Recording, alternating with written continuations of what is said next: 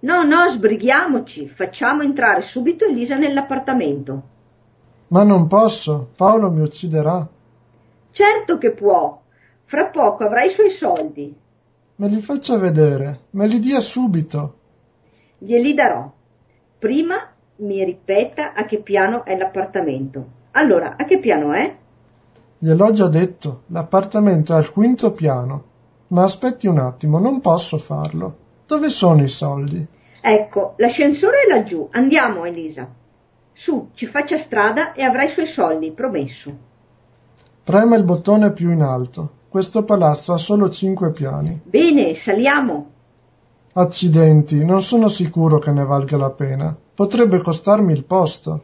Non si preoccupi, pensi solo ai soldi che le darò.